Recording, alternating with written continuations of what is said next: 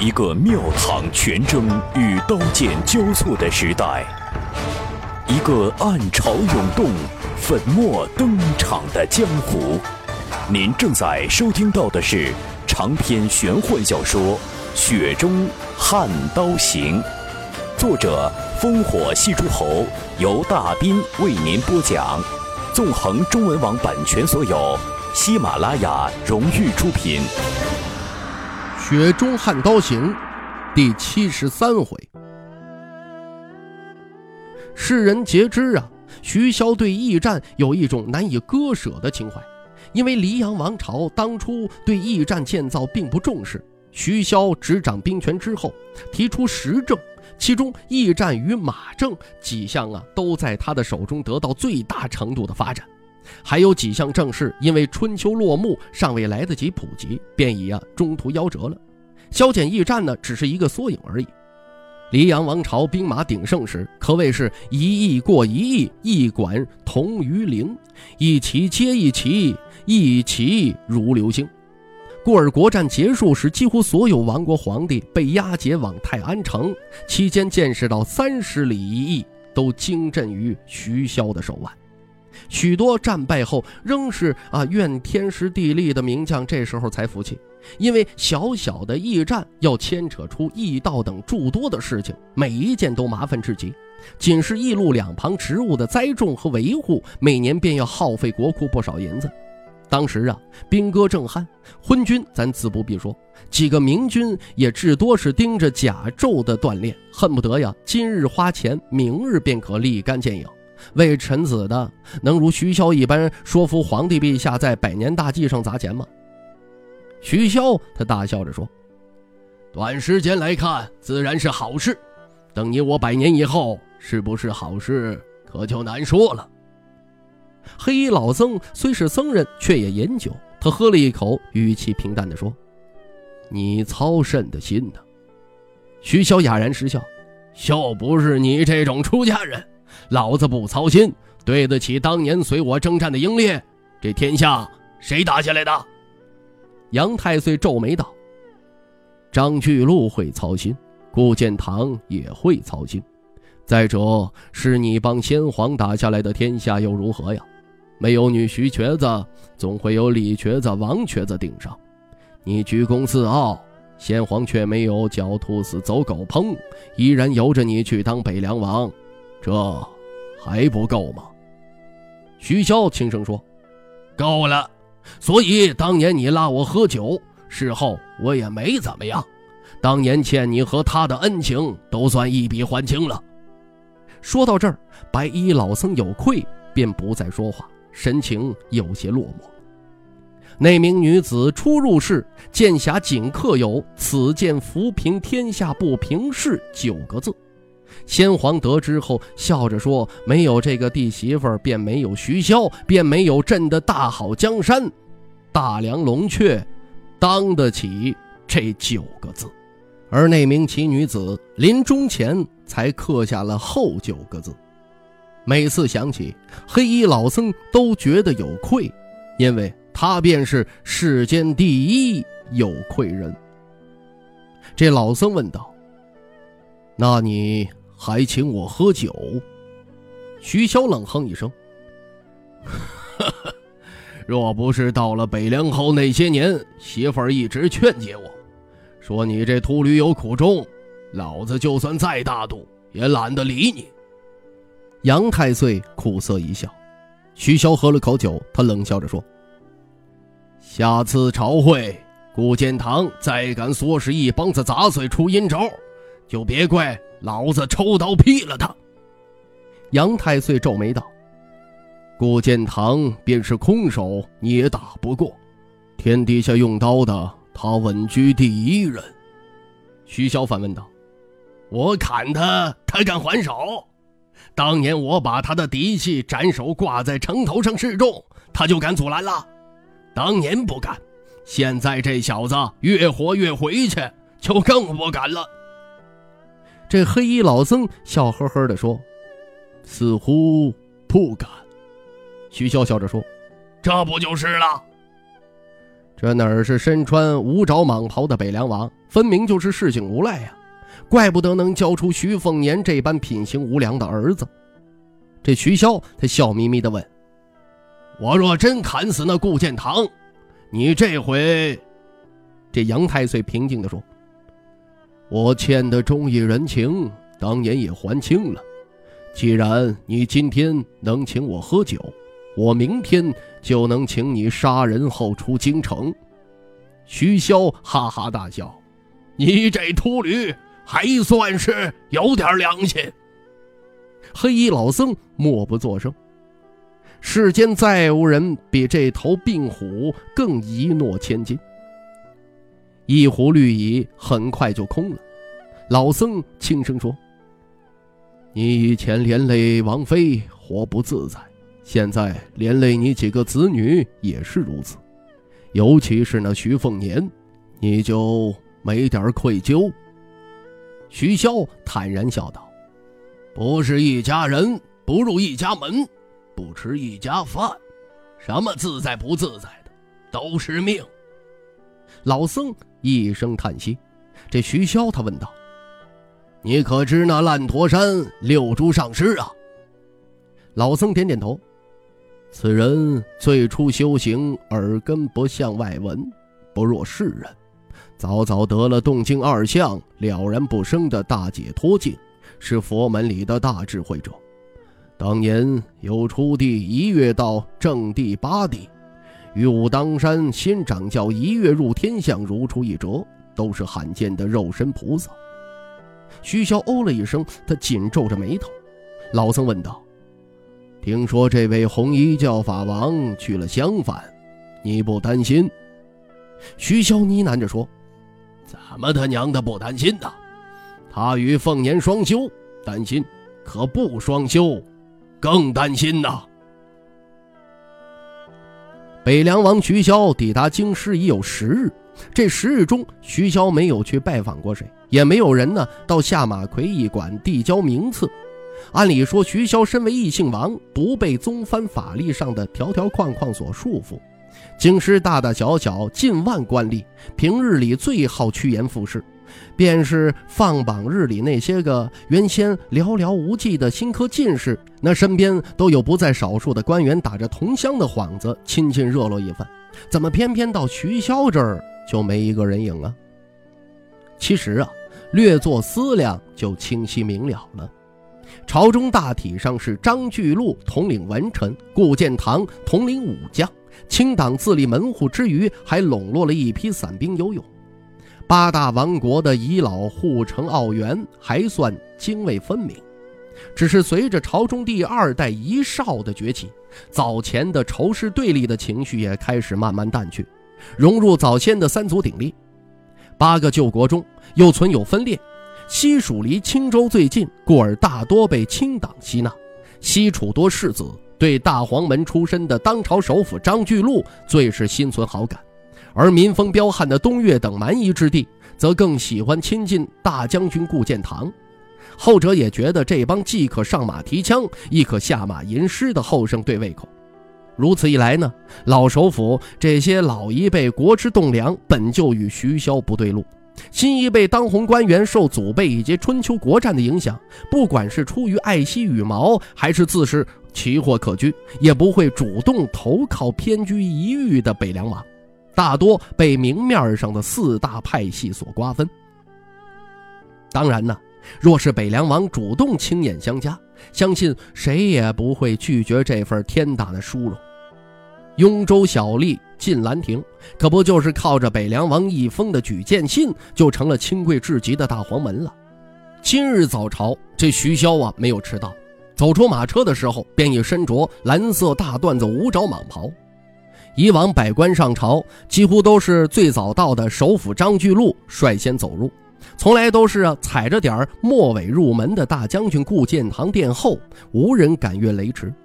除此之外，接下来是谁？呃，第二个、第三个上朝入殿，那就不太讲究了。大体上是按资历大小、官爵高低。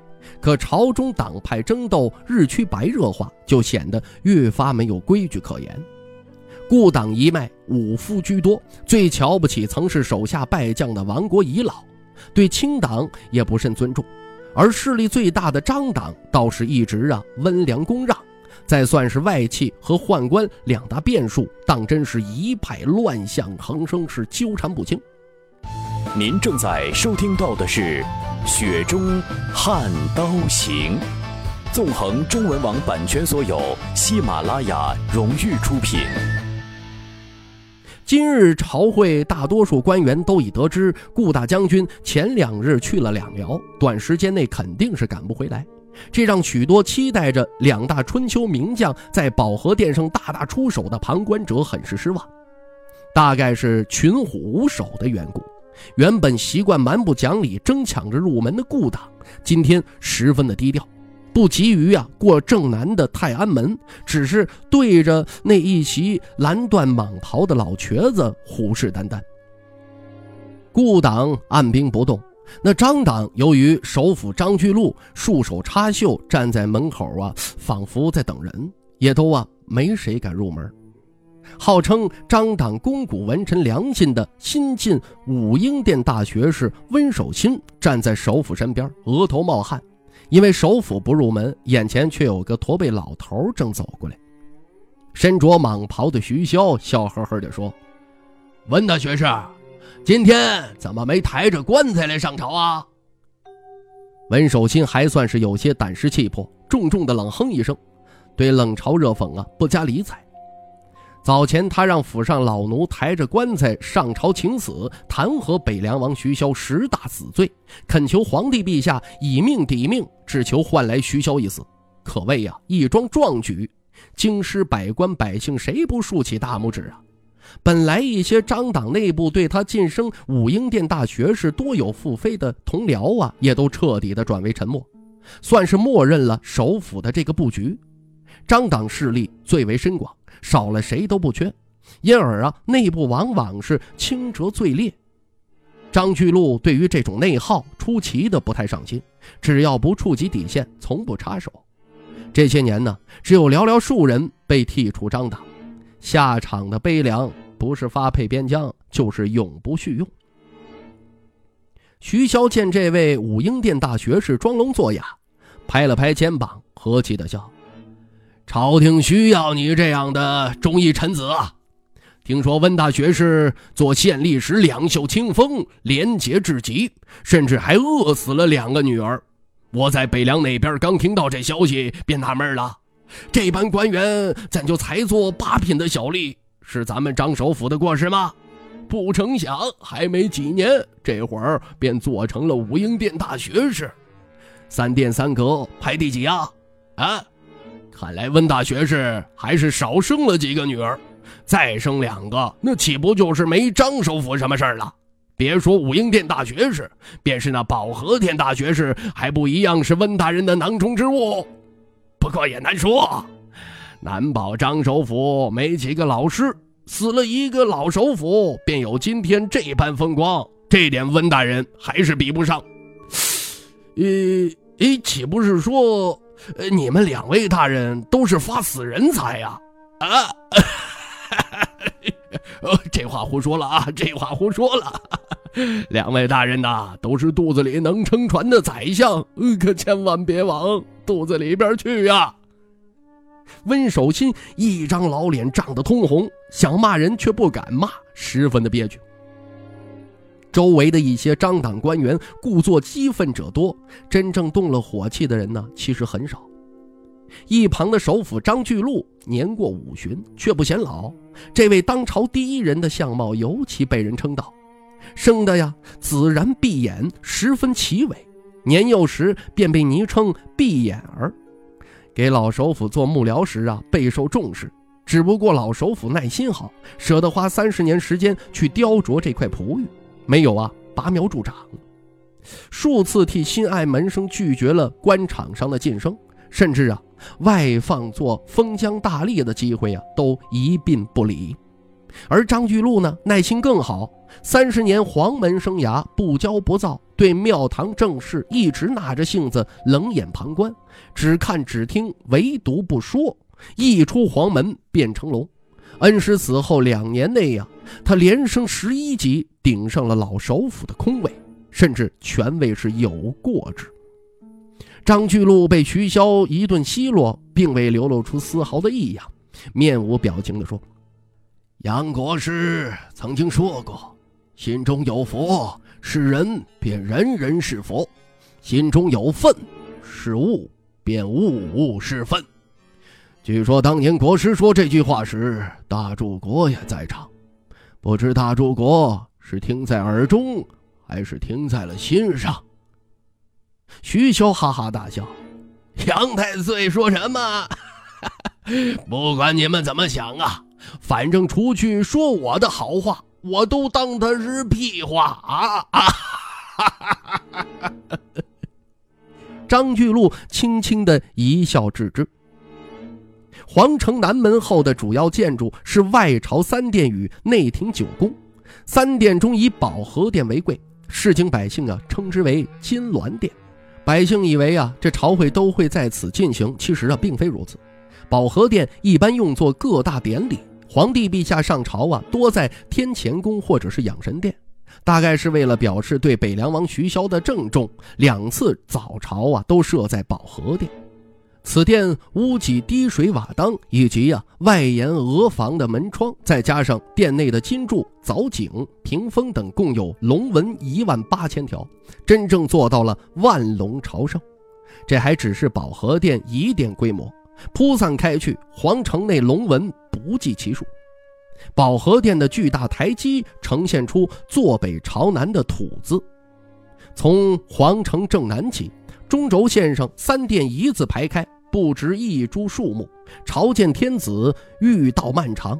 太监侍卫隐匿于两旁森严建筑阴影之中，仿若天地间唯有自己啊一人呢独行。无形之中便生出一股莫大的压力。当初染血无数的徐骁，第一次面圣时便以计算步数来驱散惧意。徐骁尚且如此，更别说一般初次上朝的臣子是何等的战战兢兢啊！伴君如伴虎，尤其是王朝接连两位皇帝陛下皆是雄才伟略，帝王心术登峰造极，无人敢说自己熟念于揣摩圣意，这便让世子们是如履薄冰。今日毕彦儿张巨鹿有意让徐骁第一个上朝，徐骁也当然不让，率先走入巍峨宫门。似乎除去张巨禄，所有人都忘了，只要保和殿大学士之位一日空悬，文官便要尊大柱国为首。花开两朵，各表一枝。却说武当山，武当山自打老掌教王重楼仙逝之后，本就不多的香火便又清减了几分。所幸牌坊后的近千个老道人中年祭酒，与道童们过惯了清贫日子，屋漏便补，山丘便逢。啊，种上几洼子菜地，养上几笼子鸡鸭，倒也没什么怨气。倒是此时，一个年轻道人蹲在玄武当心的牌坊后，唉声叹气，身旁跟着蹲了几个附近道观里的顽劣道童，一个个争抢着要这道士说些书上的情爱故事。这故事听着可比道经要有趣多了，可就是过于凄凉了点里头的男男女女怎么就没一个有好下场的呢？听身边这位说书说到了临近结尾，愈发的揪心。这不强撑着呀，被师傅拿着板子抽，也要逃出来呀！啊，偷偷的呃，听他来讲啊。太上师叔左，这本书里咋有那么多灯谜、酒令和诗词？该不都是一个人想出来的吧？要是真的，写这书的人得有多大的学问才行啊？差不多能给太上师叔祖比了吧？一位才上武当山没两年功夫的小道童怯生生地问：“小道士生得唇红齿白，十分灵气，双手托着腮帮子，使劲儿地望向一旁师傅的师傅的师傅的师叔。按理本该叫掌教，可观里呀，似乎都说这位太上师叔祖不太喜欢，就依旧按辈分来喊。瞎说，写这书的哪有师叔祖的学问厉害？”一个稍早些入山的小道士打出了一个板栗，一脸的正色凛然。被教训的年幼的小道童呢，皆抱着脑袋不敢反驳。嗯，不是瞎说，写书的这位若与我辩论道教义理，估摸是说不过；可要说这些情情爱爱，我就差了十万八千里了。这便是术业有专攻的道理。你们以后与师傅们学习经文，碰到难题，莫要以为师呃说的都是对的。一些个师傅责罚你们，而你们却不觉得错的事，可以去莲花峰上找我。若我仍是说你们错了，你们还不服气的话，可以下山去寻个对错。如果有一天觉得找到了答案，我与师傅们是错的，可以回山告诉一声，我们真的错了。假若发觉自己错了，也不要觉得有什么丢脸。记得咱们武当的山门永不闭。年轻道士微笑道，揉了揉最小的那位道童的脑袋，笑容和煦。听众朋友，《雪中悍刀行》纵横中文网版权所有，喜马拉雅独家出品，作者烽火戏诸侯，由大斌为您播讲。更多内容请登录喜马拉雅电台或添加大斌小说微信公众平台 dbxd 九八一。《雪中悍刀行》今天为您播讲到这儿，感谢您的收听。